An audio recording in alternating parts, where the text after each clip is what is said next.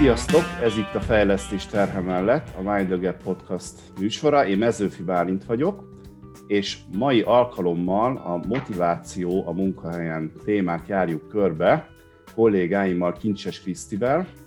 Sziasztok! És Hadaságával. Sziasztok! Én azzal ütném föl ezt a témát, egy népszerű dalt idézve, hogy mentem, fegyverhez nyúlok, ha meghallom a motiváció szót vállalati környezetben. Mi ezzel a probléma? Én elmondom, hogy én miben látom ennek a hátulütőjét, aztán kezdjük, vagy beszélgessünk előtt, cáfoljatok meg, vagy szóljatok hozzá. Szóval, hogy én rengetegszer kapom meg azt a kérdést, egyéni meg csoportos foglalkozásokon, hogy oké, okay, de hogy, hogy hogyan, a legnagyobb kihívás, hogy hogyan tudom motiválni a kollégáimat.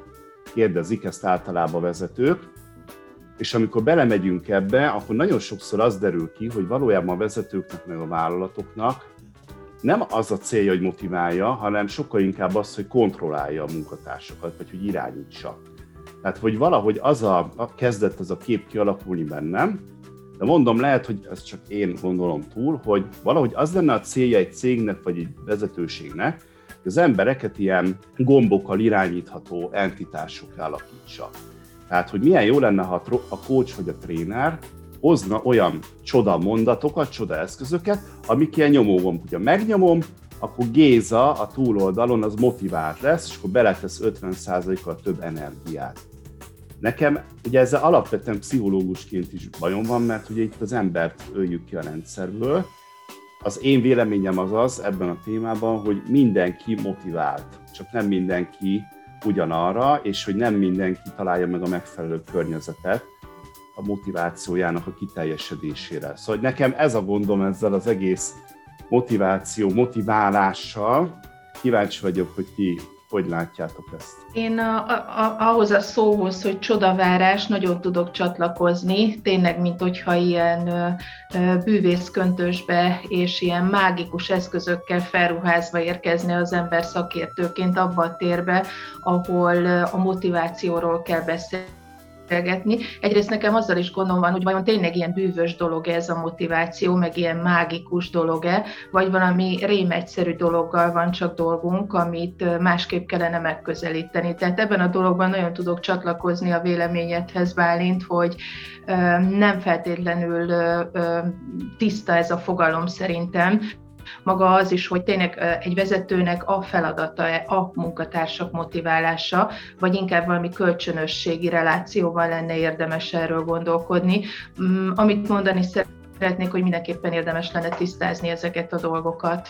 Nekem még az az érzésem, szó szerint így jött, hogy, hogy az érzések vannak a motiváció mögött, és ez az, amit kihagynak a, a vezetők és a, a cégek, és pontosan ezt érzem én is, amit mondtál Bálint, hogy igazad van, hogy ez egy ilyen gomb, tehát ilyen mechanizmussá ö, akarják, vagy szeretnék ö, fejleszteni ezt az egészet, hogy akkor a gomb, működj. De, való, de ők ö, a motiváció eszköze annak, hogy ez a teljesítmény, az a hatékonyság, az az eredmény, az kijöjjön a Gézából. Tehát, hogy valahogy ez elfelejtik tényleg ennek az egésznek a lényegét, hogy, hogy amikor hozzám fordulnak például a, a, az ügyfelek, és elakadásuk van, akkor mindig ez az első mondat egy ilyen elakadásnál, hogy nem szeretek ott dolgozni. Uh-huh. És akkor itt, itt, itt jött ez nekem, hogy itt az érzés összekapcsolat, ezután már nincs is megkérdezni valam, hogy és motivált vagy a munkahelyede, ha hol lennék, ha egyszer nem szeretek ott dolgozni. Tehát, hogy itt összekapcsolódnak az érzések. Igen, hát ha be, belegondolunk egy nullától százas skálát, a motiváció mértékét, a, a nulla, a nem, ha semmire nem vagyok motivált, az az, hogy ki se kelek az ágyból. Van ilyen betegség is, a depresszió egy súlyos szakasza, ott már gyakorlatilag életfunkciók szintjén nincs motiváció, tehát nem kell föl enni, inni, a szükségét kielégíteni valaki, az körülbelül a nulla szinten van. Tehát ha valaki föl kell, bemegy dolgozni, vagy bekapcsolja a laptopot, ott már a nullánál magasabb. Tehát valami miatt azt csinálja. Tehát valami miatt, valami motivációja van. Erre szokták mondani, hogy persze a pénzért Na de a pénz az egy eszköz arra, hogy megvalósítsak valamit, mondjuk a családomat el tudjam tartani, a céljaimat meg tudjam valósítani, tehát a pénz mögött is én azt gondolom, hogy vannak motivációk, és hogy én, nek, én mindig ezt hiányolom, hogy a, ebből a rendszerből, hogy ahelyett, hogy meg tudnánk azt, hogy kinek mi van itt a pénz, meg minden mögött, lehet, hogy négy jelölttel hátra kell menni, és lehet, hogy maga az illető se tudja azt, hogy mi van mögötte, mert még sose gondolt bele. De hogy nem ebbe az irányba megyünk el, hanem inkább azt, hogy ilyen csoda megoldásokat Igen. szeretnénk Igen. hozni, meg hát akkor tekintsük át, én azt javaslom, hogy így mi az, amit, amit, amivel mi is találkozunk tréningen, coachingon, meg ami szembe jön velünk, hogy mit szoktak így motiváció témában a nagy közönség elé tárni. Nektek mi, a, mi az ilyen kedvenc bullshit ebben a témában?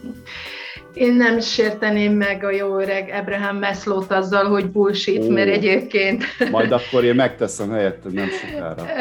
Én azért azt gondolom, hogy ilyen alapok lerakása legalább egy rendszer, amiről világosan lehet beszélgetni, arra szerintem alkalmas, és az ő kis öt lépcsős piramisa. Sőt, én azt gondolom, hogy ő abban nagyot alkotott, hogy bevezette így a hétköznapi tudomány és a népszerű tudomány kategóriájába azt, hogy bizonyos szükségleteknek ki kell elégülni, hogy a következő szintre juthassanak. Szerintem ezt mindenki ismeri már, aki valaha is motivációs tréningeken volt. De hát ugye talán 1960 tájékán már megszületett ez a modell, és azóta azért, hogy mi lett még népszerűbb, és mi az, ami még így jobb és használhatóbb. Hát Helga, te hogy vagy ezzel? Hát megmondom őszintén, hogy tényleg láttunk már sok mindent, és ö, próbálkoztak is ö, e, vegyíteni még a modelleket is, vagy a, vagy a különböző igen, elméleteket. Igen.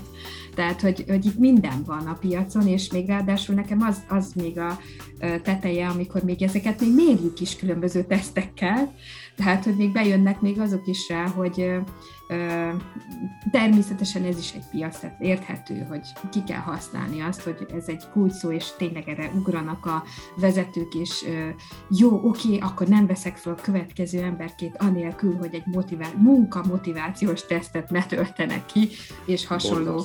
Hasonló, igen, tehát, hogy, hogy valahogy ebbe így el tudnak veszni, de értem én tényleg a szándékot, hogy nincs erre idő ismételten, nincs erre felület, nincs erre lehetőség, hogy ő elmélyedjen ebbe, és mondjuk egy, egy megértés szintjére jusson, ha nem próbál valami gyors eszközt találni.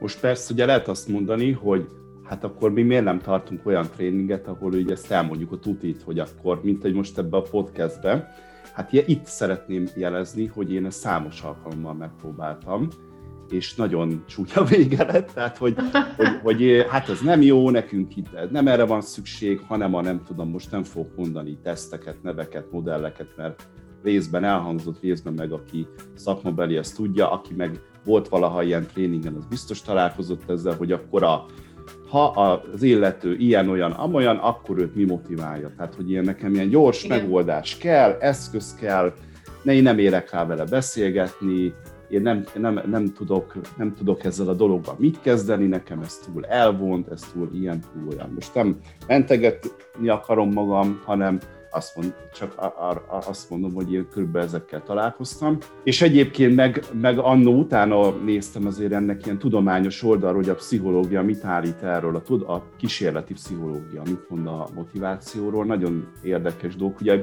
Kriszti, amit te itt mondtál, hogy, hogy itt több iskola jött meg több irányból, a Maslow az egy ilyen unikális dolog, abszolút nem kísérleti oldalra jött, ő egy ilyen a klasszikus karosszék filozófus, vagy pszichológus, aki egy íróasztalnál így a fejéből kipattan dolgokat ér, amik zseniális dolgok, a Jung is ilyen, az is zseniális, tehát nincs ebben semmi gond. A Maslow nem nagyon sikerült, részben sikerült igazolni, részben nem, ahogy legalábbis én olvastam, az biztos, és ez a nagy novum, hogy ő hozta be ezt, hogy vannak ilyen belső motivációk. Tehát, hogy nem csak az van, hogy akkor én kielégülésre vágyok, meg, meg a félelmemet akarom megszüntetni, meg a nem tudom én mi, hanem hogy én önmagamat szeretném megvalósítani, én valami értelmet szeretnék az életemnek adni, valakihez akarok tartozni, és vannak ilyen belső motivációk. És, és ez sikerült is igazolni utána, és ez egy óriási novum szerintem. Az, hogy ez a hierarchia, hogy akkor egyik lépcsőről a másikra lépünk, ezt a részét viszont nem sikerült, hanem most úgy áll a dolog, jelen tudásunk szerint, hogy három ilyen, ilyen mag motiváció van körülbelül minden emberbe belül. Az egyik az az autonómia, ami azt mondja, hogy hát minden ember a maga szintjének megfelelő autonómiára törekszik az életében. És hát ennek része a munka is. Tehát, hogy, hogy olyan munkát szeretnek az emberek, ahol megérik a számukra kell, kellemes autonómia szintet, ami lehet alacsony, lehet magas, attól függ, hogy vagyok. A másik ez, hogy ilyen hasznosnak érezzem magam, vagy jónak érezzem magam abban, amit csinálok. Ugye ez a kompetenciának hívja a, a, az elmélet, de hogy masterinek is szoktuk látni, tehát mesternek lenni valamiben. És a harmadik, ami nagyon érdekes, ez a Maslowból is jön egyébként, hogy ez a kapcsolódás, vagy a tartozás valahova. Ez egyenrangú a, a, ez a három, úgy tűnik. És hogy ennek a háromnak egyszerre kell működni egy munkahelyen is. Na, ha innen indulunk ki, akkor mit tudunk szerintetek mondani? Mi az, amit, a, mi az, amit nagyon nem jól csinálnak a kollégák, vagy ilyen cégeknél, a, akik ezzel dolgoznak, akár rendszereket építenek, és hogy láttunk-e jó példákat erre. Én úgy gondolom, hogy ezzel a belső motivációval tapintattunk rá itt a lényegre, hiszen itt egy belső késztetés van, amit ugye az ember, hogyha követ valamilyen irányban, akkor ő tudja véghez vinni azt, amit kitűzött maga elé, stb. És hogy ezt a, a vezetés elméleti fogalomba úgy rakták át, hogy mint az ösztönzés szinonimáját. Tehát, hogy egy vezetői megtartás, vagy egy, bocsánat, vezetői magatartás, amelyben a beosztottjait arra ösztökéli, hogy, hogy elérjék azt a célt, és, és ismét ezre a késztetésre teszi rá, csak hogy hogy lesz ez belső késztetés, szerintem itt hibáznak a vezetők. Ehhez tudok kapcsolódni, mert hogy a, még egy érdekes dologra bukkantam, hogy tulajdonképpen a fejünkben keverednek a fogalmak, mert amikor motivációról beszélünk, akkor van ez az ösztönzés, mondjuk munkahelyen ez ilyen KPI-okhoz kapcsolt, nem tudom, prémiumok, így jelenik meg leginkább, hogy ha ezt eléred, akkor megkapod ezt. Ez az ösztönző rendszer. Mi magában tök jó, de ez nem a motivációs rendszer. És az az agyunkban is teljesen más idegpályákon van. Az, ami ez a belső motiváció megvalósulás, az egy teljesen más szisztéma, teljesen másképpen működik. Az ösztönző rendszer az nagyjából úgy működik, mint bármilyen ilyen hát, drog fogyasztása, tehát ugyanúgy a dopamin nevű szert a, a kulcs szereplője ebben. Tehát, hogyha megkapom, megkapom, amire vágyok, akkor ez a dopamin nevű anyag szabadul fel, és akkor ez egy ilyen kielégülési érzést okoz. Ez akkor is igaz, ha mondjuk én cigaretta függő vagyok, és elszívom a következő szálat. Vagy kávéfüggő vagyok, és megiszom a következő kávét, és akkor nem mondom tovább. És ugyanez a mechanizmus lép életbe, hogyha én elérem a kitűzött célt, mondjuk azt a 83%-et, és megkapom érte a prémiumot. Csak ugye ennek az a mellékhatás, hogy egy idő után, mint a cigarettánál, alkoholnál, kávénál, mindennél, hogy ez a hatás eltompul. Tehát egy darabig jó, élvezzük, néhány ideig, de utána, utána ez lecsökken, és hát várjuk a következő adagot, következő emelést, vagy a következő kihívást, és hogy közben meg itt működik ez a, ez a belső motivációs rendszer, ami hogyha nincs rendben, amit Helga, te is mondtál, akkor azért akkor hiába, hiába működik ez az ösztönző rendszer, mert, a, mert az ösztönző rendszer nem tudja ezt felülírni, én így gondolom. Tudom, mit gondoltok erről.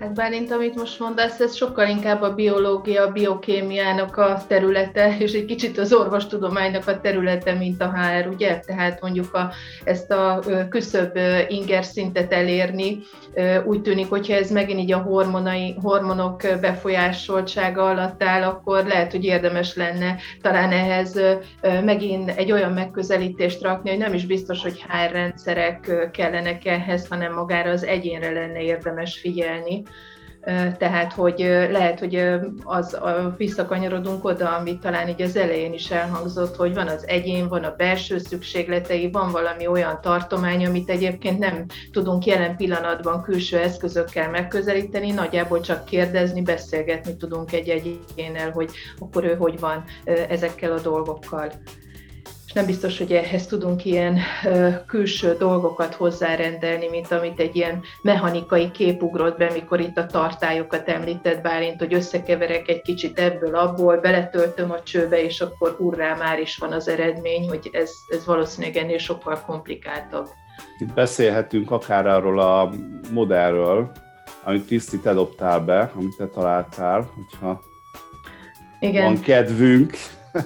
Igen, igen, bár én, én tényleg azt gondolom így a modellekről, hogy valami más, hogyha a megoldásokat keresgéljük, akkor tényleg valami olyan irányba kellene inkább nézelődnünk, hogy megvan-e a kulcsunk magához, az egyénhez, beszélgetni ő vele a helyzeteiről, hogy egy adott szituációban mit gondol az autonómiájáról, vagy ami szerintem még egy fontos dolog, a kompetenciájáról. Mikor érzi ő azt, hogy egyébként egy ilyen magabiztosság érzése elárasztja, és azt mondja, hogy itt van ez a helyzet, és egyrészt az autonómiám, a belső hiedelmem, hogy azt gondolom magamról, hogy meg tudom csinálni, és hozzákapcsolom a kompetenciámat, ami pedig ugye azt jelenteni, hogy képes is vagyok megcsinálni.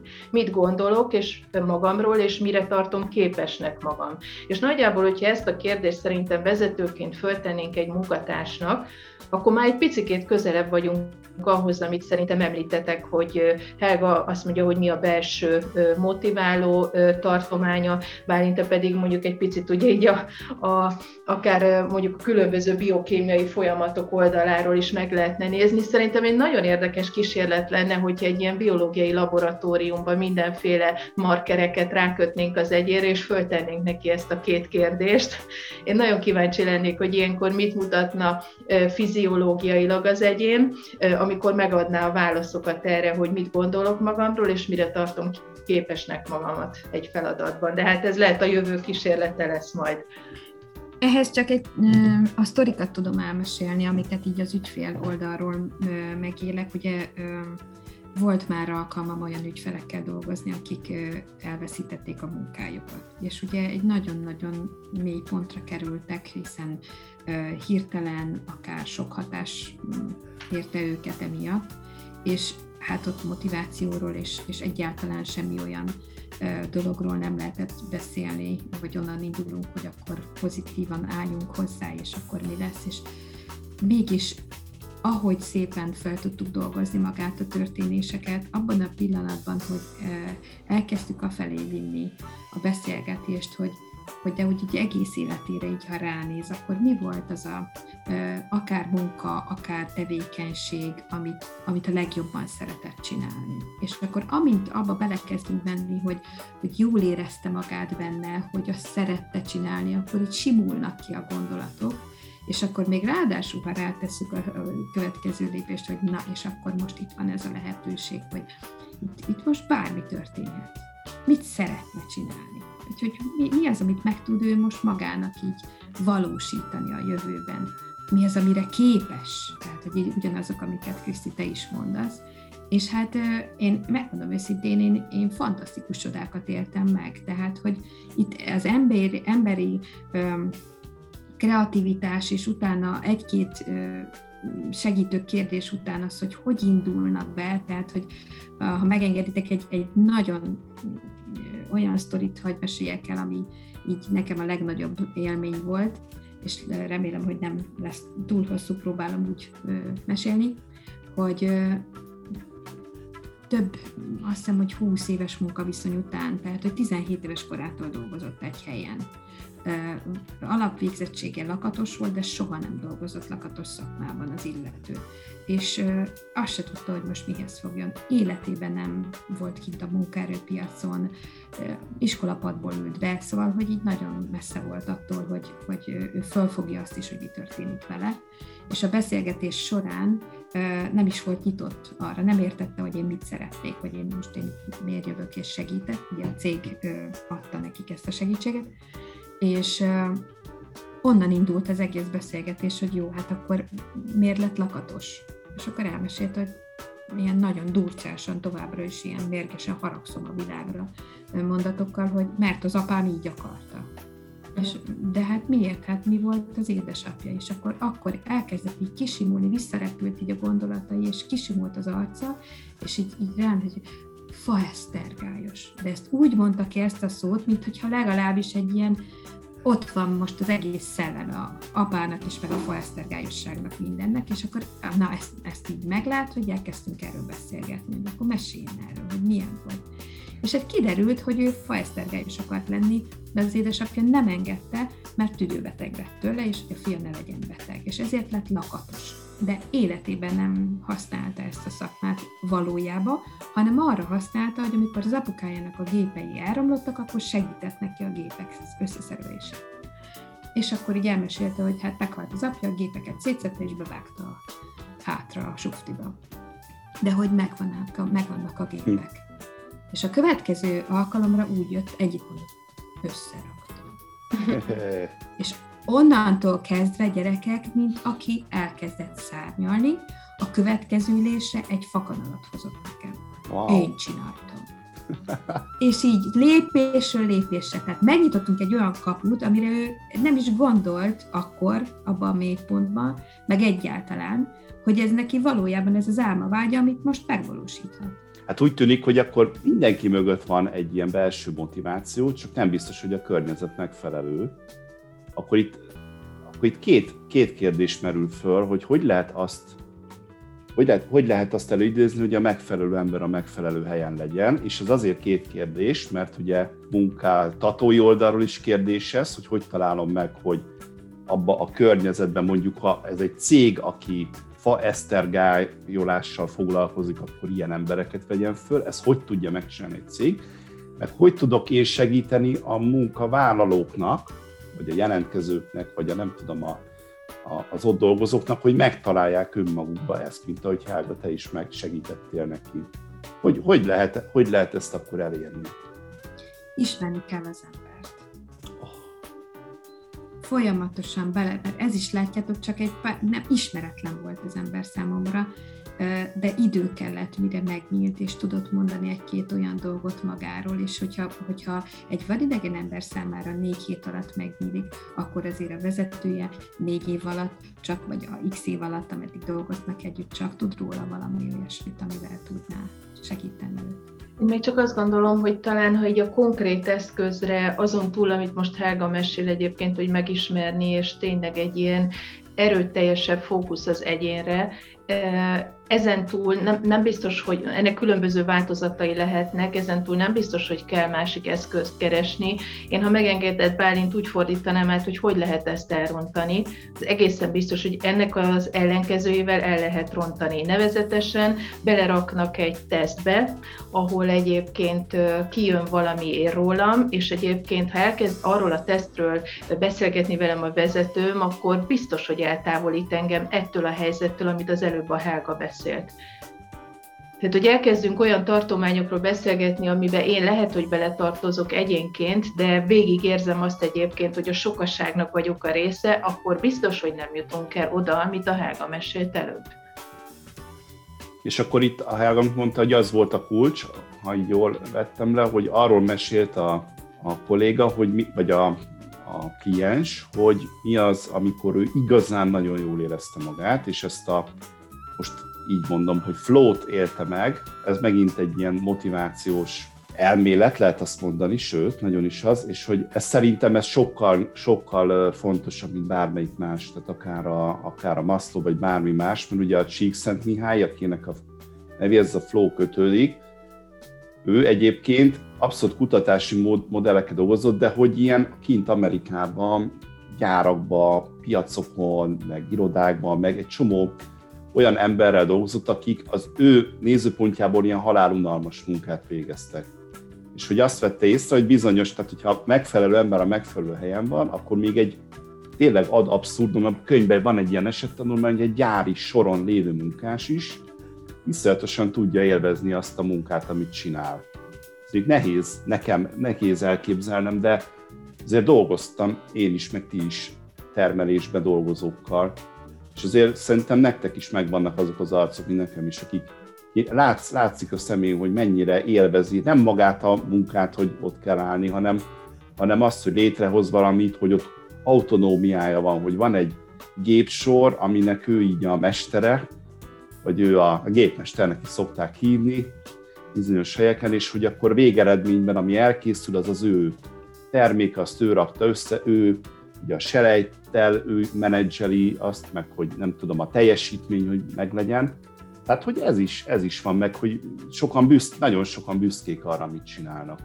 Mesélek én is egy sztorit, hogyha megengeditek.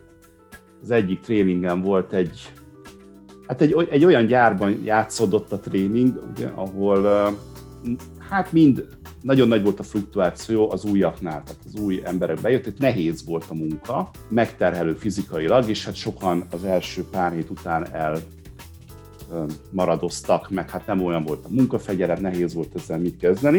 És akkor belementünk abba, hogy oké, okay, amikor fölvesztek egy embert, kiderült, hogy hál' Istennek a vezetők csinálják az interjúkat, oké, okay, mit mondtok neki, hogy kezdtek el erről beszélgetni. És hát akkor mindenki mondta, hogy hát ilyen, hozok táblázatot, hogy hát itt ennyit lehet keresni, úgy lehet, ennyit, így, úgy, amúgy. Oké. Okay.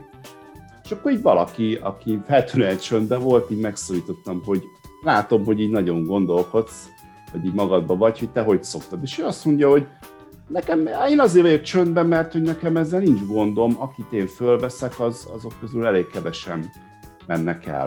Hát mondom, akkor esetleg van-e kedved megosztani? Azt mondja, igen. Én, én rá szoktam valamikor így mondani az első találkozáskor, hogy ha mi itt jól dolgozunk, akkor lehet, hogy megment, ment, megmentjük egy családnak az életét. Hogy ez a munka végül is erről szól. Nagyon nehéz, meg néha ilyen nem szeretem, de ha, de ha jól csináljuk, amit csinálunk, akkor a, a nap végén megmenekül egy, egy családapa. Mert ugye azt elfelejtettük, hogy a cég egyébként légzsákokat gyártott. Légzsák, és ez valahogy senkinek nem jutott eszébe, hogy miről szól ez a gyár, hogy mit csinál ez, és hogyha te ha egy picit nem úgy nyomod meg, akkor az selejtes, és akkor nem biztos, hogy megmenekül, de hogyha jól csinálod, akkor a végén, az egésznek a legvégén az van, hogy az a légzsák kinyílik, és nem hal meg valaki, akit várnak otthon haza. És akkor ezzel akit ez megfogott, ez a gondolat, és azt mondta, hogy na, ezt tetszik, ebből látja ezt a, ezt a esztergályosságot, ugye, ami a Helga testében, hogy ez, ebbe szívesen részt veszek, akkor ő nagyobb eséllyel maradt ott. Igen, hát ezt már régóta tudjuk, hogy a motiváció, hogyha pénzről beszélünk, az mér, mérhetően is a HR területen, ezt többen mérték, körülbelül ilyen fél évig tart ki. Tehát akkor ezek szerint azok a vezetők, akik a táblázatokat mutogatták, azok hatottak arra, hogy jó, akkor itt a pénzzel motivált, és akkor az a fél éves időtartam az ott ki is futott utána, de itt a másik vezető, aki viszont egy belső motivációt adott a belépő kollégáknak, és egy felelősségtudatot, tehát hogy még ez is egy érdekes, hogy itt belép szerintem egy másik érzés is, hogy én felelős vagyok ebben a munkában. Tehát van, van e, e, haszna, vagy van egy olyan fontos e, munkám, amit én el tudok mondani akárkinek, hogy hát én embereket, életeket mentek, hogyha kell, de hát, hogy értitek, tehát hogy össze tudja ezt így lelkileg is rakni magába, vagy érzésben az ember, és itt megint oda ki, hogy az érzés micsoda, és ez nem fél évig tartott ki, hanem sokkal tovább. Meg ugye, am, szerintem itt jön be az, amit mondtam, itt ilyen biokémiailag hangzott, de nem akartam ebbe az irányba még csak hogy ez az ösztönző rendszer, a pénz a pénzzel való játék, hogy akkor ha így csinálod, egy picivel többet kapsz, kevesebbet kapsz, ez ugye, ez valójában nem a motivációs rendszer, csak mi annak hívjuk. Ez teljes, ez egy, ez egy ilyen jutalmazó rendszer, úgy is hívják angolul, hogy rewarding system, ilyen jutalmazó rendszer, ami bizonyos célok esetén kivált jutalmat, aminek örülünk néhány hónapig. Utána jöhet a következő cél, következő öröm. És akkor ez ilyen jobhoppereknek nevezett figurák ezt így csinálják elég jól, és szerintem ez teljesen rendben van. Ők valahol máshol megtalálják a motivációjukat, és a, a rewarding rendszert meg arra használják, hogy egyik munkahelyről a másikra ugorjanak, és mindig egyre többet és többet keressenek. De azért én egy pár jobhoppert ismerek, meg meg is uh, interjú voltam őket, és nagyon erős mindenkinek ettől függetlenül a belső motivációja belső igényessége arra, hogy ő jól dolgozzon, hogy ő a szakmájában jó legyen. Úgyhogy a kettő szerintem külön válik, és hogy az nem jó, hogyha, és én rossz gyakorlatként, ugye Krisztile csatlakozva ezt látom, hogy nagyon ezt a rewarding systemet, ezt a jutalmazó rendszert próbáljuk menedzselni, és ettől várjuk azt, hogy motiváltak lesznek az emberek. Tehát ez olyan, mintha nem tudom én, finomabb italokat próbálnánk csinálni azért, hogy, hogy egyre kevésbé legyünk éhesek. Ez hogy pont nem egy jó példa, mert egyébként az a folyadék bevitel az csökkent az éjséget, de értitek, uh-huh, hát hogy uh-huh. nem jó helyen, nem jó helyen uh, áskálódunk. Igen, igen és, és egy picit azt is érzem én, hogy van ez a megközelítési mód, hogy vagyok én az egyén, és van a vezető, aki motivál engem. És egy picit úgy érzem, hogy több hangsúly helyeződik a vezetőre, hogy legyen ő képes motiválni a munkatársait, és én, én azokat a modelleket tart, működőképes modelleket tartom jónak, ahol egyébként az egyénre helyeződik a nagyobb hangsúly, ami ugye azt mutatja, hogy egyébként mit tudok én tenni annak érdekében, hogy megismerjem a belső motivációs tartományaimat. Én, ha munkatárs lennék, én nagyon szívesen vennék egy olyan beszélgetést a vezetőmmel, ahol ő segít nekem ezeket kideríteni, és a fókusz az én helyeződik, és ezzel együtt a, a változásnak, vagy akár a, a, a fejlődésnek a nyomatéka is az egyénen van, és én vagyok felelős azért, hogy ezeket megismerjem, és egy picit lekerül a vezetőről ennek a, ennek a csodavárási nehézsége, hogy egyébként én nagyon sokszor hallom, hogy a vezető felelős azért, hogy motivált-e a csapata. Tehát, hogy azért én köszönöm szépen, nem biztos, hogy várnék egy ilyen helyzetet olvastam egy nagyon jó könyvet, pár éve jött ki, egy, egy, egy tréner írta, egy hölgy, aki motiváció témába tartott tréningeket is nagyon sikeresen, és azt mondja, hogy az az, az eleje a könyvnek, hogy olyan kétnapos vagy háromnapos vezetői tréningjeit, ami arról szól, hogy hogyan motiváljuk a kollégákat, erről szólt ez a tréning a címe. Uh-huh. Megkérde, az, azzal kezdődik, hogy na, kezdőkör, ki hogyan motiválja a kollégát. És akkor ott mindenki mondja, hogy megpróbálkozom így úgy, de nem nagyon megy így úgy. És akkor azt mondja, hogy akkor én elmondom, hogy hogy lehet motiválni a kollégákat. Sehogy. Így kezdi a tréning. Sehogy, mert hogy, és utána Igen. derül ki a lényeg. A motiváció az egy személyes történet. Uh-huh. Az mindenkibe belül van, amit te vezetőként megtehetsz, az az, hogy megtaláld a megfelelő helyét az embernek, meg a környezetet olyanná teszed, hogy ő, ha ő olyan, hogy az éppen a helyén van, akkor azt ki tudja bontakoztatni. És erről szól a tréning valójában utána két napig, hogy mit tudsz tenni azért, hogy ezt a természetes belső motivációt az illető meg tudja élni. És ugye ismeritek a kedvenc témám nekem a sportpszichológia, meg hogy sok minden párhuzam, ami ott jól megvan, az ide is vonatkoztatható. Hallottuk-e azt, hogy mondjuk egy edző felelős azért, hogy mennyire motivált mondjuk egy sportolója?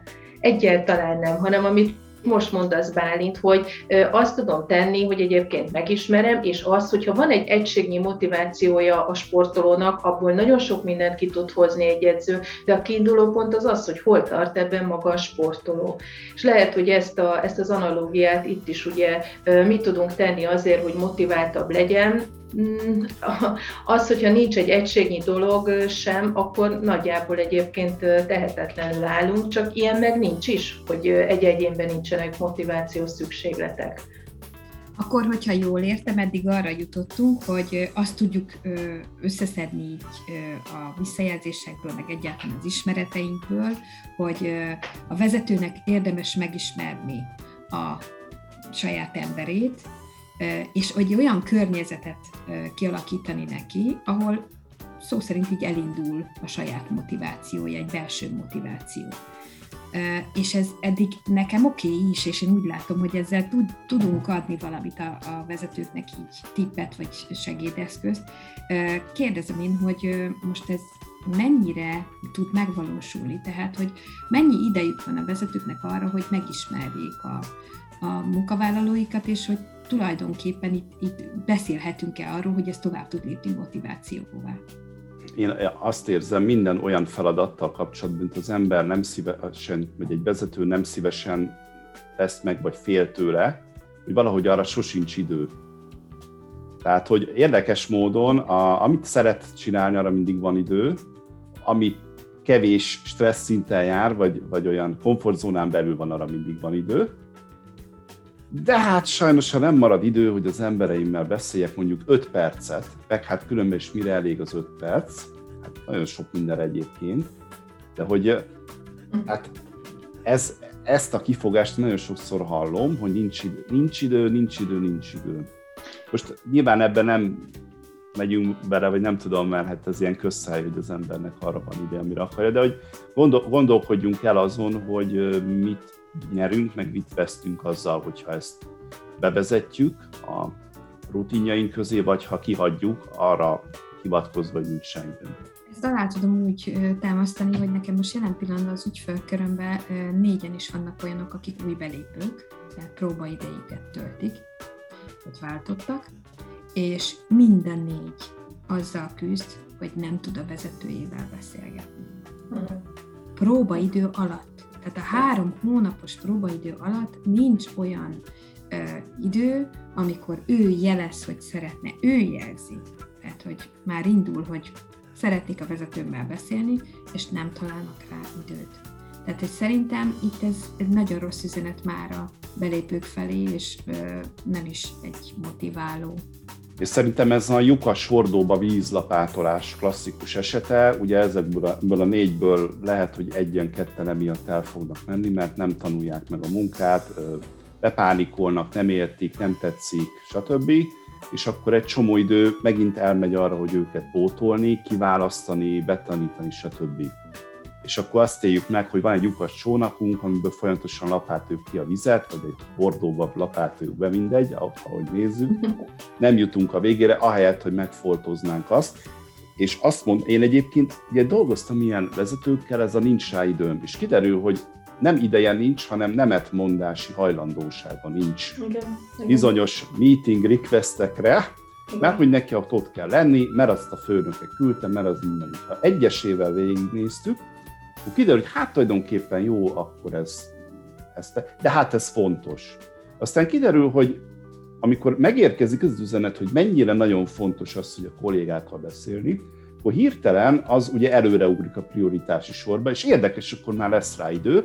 Igaz, hogy akkor már olyan meetingekre nem lesz valóban idő, ahol egyébként lehet, hogy csak két percen van, amikor én beszélek, és másfél órás a meeting. Én úgy gondolom, hogy uh, itt tényleg uh, kardinális az, hogy hogy dönt. Tehát, hogy van egy, egy döntési lehetősége arról a vezetőnek, hogy nekem most akkor fontos, sürgős, sürgős, fontos, és hogy egyáltalán hogy látom azt, hogy a csapatom mit igényel, illetve a csapatomból az egyén mit igényel. És hogyha látom, Kriszti, te mondtad még az elején, hogy természetes az, hogy nem egyforma a lelkesedésünk egy, egy munkahelyen, illetve a munkához való hozzáállásunk. De hogyha ezt a hullámot, éppen egy, egy negatív hullámot jól elkap egy vezető, és jelen van, és nekem itt a kulcs, hogy ez a mostani jelenlét, ez az, amit érzek, hogy egyszerűen ez lehet, hogy változott itt az online világ miatt, hogy még több meeting, még több ö, idő és stresszfaktor lépett be, de hogy, hogy nem csak a vezetők nincsenek jelen a, a dolgozók életében, hanem most már úgy én, én úgy érzem, hogy a dolgozók nincsenek jelen a munkába, és nem tudnak mit tenni azért, és nem tudják, hogy jelezzék azt, hogy ez már nekik már nagyon negatív ez a hullám. Csak azon gondolkodtam itt közben, hogy Egyébként mit tudunk magunkról? Tehát, hogy ti, amikor voltatok már esetleg úgy, hogy motiváltak voltatok, most nagyon egyszerűen voltatok úgy, hogy demotiváltak voltatok, akkor egyébként működött ez, hogy valaki megkérdezett benneteket, hogy mi újság a belső tartományokkal, tehát hogy van erre így jó tapasztalatotok? Én a mai napig emlékszem egy ilyen beszélgetésre, ez 10, két, ez 2008, 9, 10 környékén történt, az nem ma volt. Hm.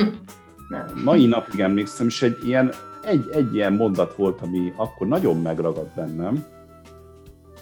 Egy, egy teljesen ilyen operatív probléma kapcsán kiborultam munkahelyen, ilyen kezdő, kezdő ilyen, ilyen nagy harcos voltam, és akkor így nyomtam ezzel, és nem ment, nem ment, és borzasztó rosszul éreztem magam, és akkor azt mondta a főnököm, oké, okay, figyelj, mert éppen mondtam, na most lemegyek, a elszívok egy cigit. Jó, figyelj, menj le, cigi, utána gyere vissza, tehát főnököm közben dolgozott, mondta, hogy oké, okay, vagyom, gyere vissza, leülünk, beszélgetünk. És visszajöttem, és érdeke, most már tudom, hogy mert azóta megtanultam, meg már is tanítom azt a beszélgetési struktúrát, ami pont arról szólt, hogy oké, okay, akkor most beszélj magadról, hogy te mit szeretsz, miért csinálod, amit csinálsz, mi, mi az, amit a legjobban élvezel mhm. benne. És én akkor néztem, mint a Rozi a moziból, hogy mi köze van ennek ez a konkrét projekthez, hogy mhm. most itt van De valami annyira fantasztikusan jó érzés volt, és utána úgy mentem visszadolgozni, hogy utána ilyen hónapokig kitartott, mert azt éreztem, hogy utána teljesen megváltozott a gondolkodás, hogy basszus, most én tényleg ezen agyalok, hogy itt most ebbe a projektben, én nem tudom miközben, akkor állt össze fejembe, hogy én tulajdonképpen miért is csinálom ezt az egészet, mit akarok ebből kihozni, és így lekerült róla egy teher, és utána ilyen sokkal könnyebben, könnyedebben ment a munka. Uh-huh. Nekem ez abszolút működött. Uh-huh. Bálint ebben a történetedben az is benne van egyébként, hogy valószínűleg, hogyha lent vagyunk, akkor sokkal könnyebb kimászni, hogyha valaki segít, tehát valaki ezt észreveszi? Hát mindenképpen, persze. Tehát ez Aha, aztán abszolút vezetői feladat. Uh-huh. Igen, mert ez is egy fontos dolog, ugye, hogy mondjuk észrevenni, mondjuk jó esetekben, amit mesélsz, jelezted is, hogy nálad most egy ilyen lejtmenet volt abban a helyzetben, de alapvetően ugye vezetőként érdemes lenne arra is odafigyelni, hogy ez a görbe, ez mikor fordul lefelé, és akkor ott lenni, és kiszedni abból a rossz sztoriból a munkatársat, és beszélgetni vele. Hát ezt nem mindig vesszük észre, csak már a, a, az utolsó szakaszaiban, de szerintem sose késő. Tehát az tök jó, hogyha itt a platón valahol el tudjuk kapni, de nem, én el tudom fogadni, hogy az nem mindig lát, és meg tényleg annyi felé kell egy vezetőnek figyelni, lehet, hogy az most pont nem tűnik föl, de a teljesítmény romlás, vagy a, vagy a hangulatba, viselkedésbe történő kirengések azért az lát, azok látványosak szoktak lenni. De persze, hogy sok feladata van egy vezetőnek, csak mondjuk esetben, amikor így ki is volt hangosítva ez a rossz érzés, azért azt nem lehetett nem észrevenni. Igen, hát az már, a, az már Platón után Igen. Volt. De ettől függetlenül mondom nekem visszamenőleg egy pozitív élmény, és nem biztos, én azt mondom, ha előbb elkapja, mert akkor ugye nincs meg ez a akkor lehet, hogy nem lett volna meg ez a katarzis hogy lehet, hogy nekem ez direkt jó volt. Egy kicsit főttem ebbe a lébe, és utána történt mindez. Helga, te mit gondolsz erről? Én most nagyon elgondolkodtam különben így a személyes élményen, ez most köszönöm Kriszti, hogy így különben hoztad, mert annyi ügyfélélmény van a fejemben ilyenkor, amiket én így, így megéltem, hogy, hogy tényleg hajlamos az ember így a személyes élményt megélni. Nekem nagyon érdekes, hogy egyikhez ahhoz tudok kapcsolódni, amit a Bálint az elején mondott, hogy, vagy összeszedte, hogy mik azok a külső, illetve belső tényezők, amik hatnak így motiváció, vagy késztetésként a, az ember, és akkor ott elhangzott ez, hogy, hogy és a kapcsolódás. Tehát nekem ez egy, ez egy abszolút motiváció erő, hogy kapcsolódni másokhoz, jó szakemberekhez, akikkel jókat lehet beszélgetni, és ez, ez nekem egy borzasztó motiváló erő, de ezen kívül eszembe jutott nekem is egy, egy élményem, egy ilyen vezetői élményem, hogy természetesen az ember, mikor fiatal, akkor hibázik. Ugye lelkesen nekiesik a munkának, és természetesen tanul, hibázik, hibázik, tanul. És nekem ott volt egy olyan vezetőm, aki megérezzén azt, hogy én ilyen önöstorozó vagyok, tehát hogy én rögtön, amint leveszem, hogy hibáztam, akkor így ezerrel büntetem magam, inkább ő cseszett le. De tette ezt úgy, hogy higgyétek el, miután kijöttem a lecseszés után tőle, sokkal magabiztosabbnak és erősebbnek, és na, akkor most nekiállunk és megcsináljuk jól, nak éreztem magam, mint hogyha ezt, tehát magamba így ostoroztam volna, vagy görgettem volna magam ezt az egészet. Tehát, hogy olyan eszközökkel élt, olyan mondatokat mondott, amit sajnos nem tudok visszajátszani, de az érzés mai napig uh-huh. van, hogy úgy cseszett le, hogy felemelt. A kérdés, hogy akkor lecseszette, vagy Hát tehát érezted, érezted -e rosszul magad ettől vajon? Az elején igen, tehát az elején éreztem azt, hogy elmondja, hogy mi az, ami rosszul történt, de hogy ebből úgy jött ki az egészből a végére, hogy nem azt mondtál, hogy mit kellett volna, hanem hogy de neked vannak olyan képességeid, amik, és ezt akkor hogy, hogy használod? Jól használod-e? Hova teszed? Tehát nem tudom már elmondani, ez a baj, de az érzés maga az volt, hogy, hogy úgy jöttem ki, hogy felemelt. Tehát tég rád pozitív dolgokat mondott, a te erősségeidről beszélt, és amikor a, a nem kívánatos dolgokról beszélt, nem arról, hogy te neked vannak gyengeségeid, ami miatt nem sikerült. Igen. Én most próbálom visszafejteni, mint kódfejtő, gondolom, hogy valami ilyesmi lehetett. Oké, okay, hát uh, még visszatérnék oda, amiről beszéltünk, hogy, a, hogy úgy néz ki itt a, az elméletes összegzése kapcsán, hogy az autonómia, a kompetencia, a kapcsolódás. Ez a három kulcs tényező. És hogy valahol ott van a kutyaállás, hogyha sikerül azt felfedni a ilyen beszélgetésnél, egy ilyen önfeltáró beszélgetésnél, személyes beszélgetésnél, hogy, hogy hol vannak az én autonómia határaim, hogy én mennyire szeretném önálló lenni. Lehet, hogy ha én még egy új kolléga vagyok, akkor nagyon kevéssé szeretnék önálló lenni. Pont azt szeretném, hogy legyen mellettem mondjuk egy mentor. Ha meg már profi vagyok, akkor meg szeretnék bizonyos felelősségi köröket, tehát hogy erről legyen szó, autonómiáról. Ugye biztosítsuk azt, hogy mindenki a helyén legyen, ez a kompetencia, vagy a mastery, hogy mindenki abba tudjon mozogni, amiben ő igazán jó, és hogy azt tudja megélni, hogy egyre jobb abban, amit csinál. És ebben benne van a amit te is mondtál, hogy erre ugye visszajelzést kap, hogy erre visszajelzést kap, és hogy ettől, ettől fejlődik. És hogy a kapcsolódásról keveset beszéltünk. Lehet, hogy az, az megérne egy külön beszélgetést, hogy hogyan lehet motivációnak ezt a, ezt a kis elemét erősíteni egy munkai közösségben, vagy egy munkatársaknál. Igen, én szerintem ez a kapcsolódás annál is inkább érdekes, mert most jelen járványhelyzetben pont ez a kapcsolódás minimalizálódik, és talán ezért is egy, egy, egy érdekes téma lehet, akár itt a motivációról indulva, megnézni, hogy milyen lehetőségek vannak, és hogyha valaki motivációvesztést tapasztal magán, hogy lehet, hogy azért történik, mert kevesebb interaktivitás van a többiekkel. A kapcsolódás szerintem mindig egyéni van, aki azt kívánja, hogy ugye egy csapatban, nyitott irodában, és neki ez az, ami hiányzik, tehát hogy erre lehet ránézni, hogy valójában neki jobban ment akkor a munka, de van, aki csak azt igényli, mint amiről beszélgettünk, hogy a főnöke egy picit legyen jelen, tudjon kérdezni, illetve a főnöke vegye észre azt, hogy ő most éppen hullámban van. És szerintem ez fontos, hogy megérezze, illetve itt megint egy olyan ismeret a kollégáról, hogy a vezetőnek ezt éreznie kell. De azt kétségtelen, hogy jelen pillanatban nincs sok eszközük a vezetőknek egy online munkában a kapcsolódás fenntartására, vagy illetve megteremtésére azoknál a kollégáknál, akik mondjuk ezt nagyon hiányolják, mint amilyen én is vagyok.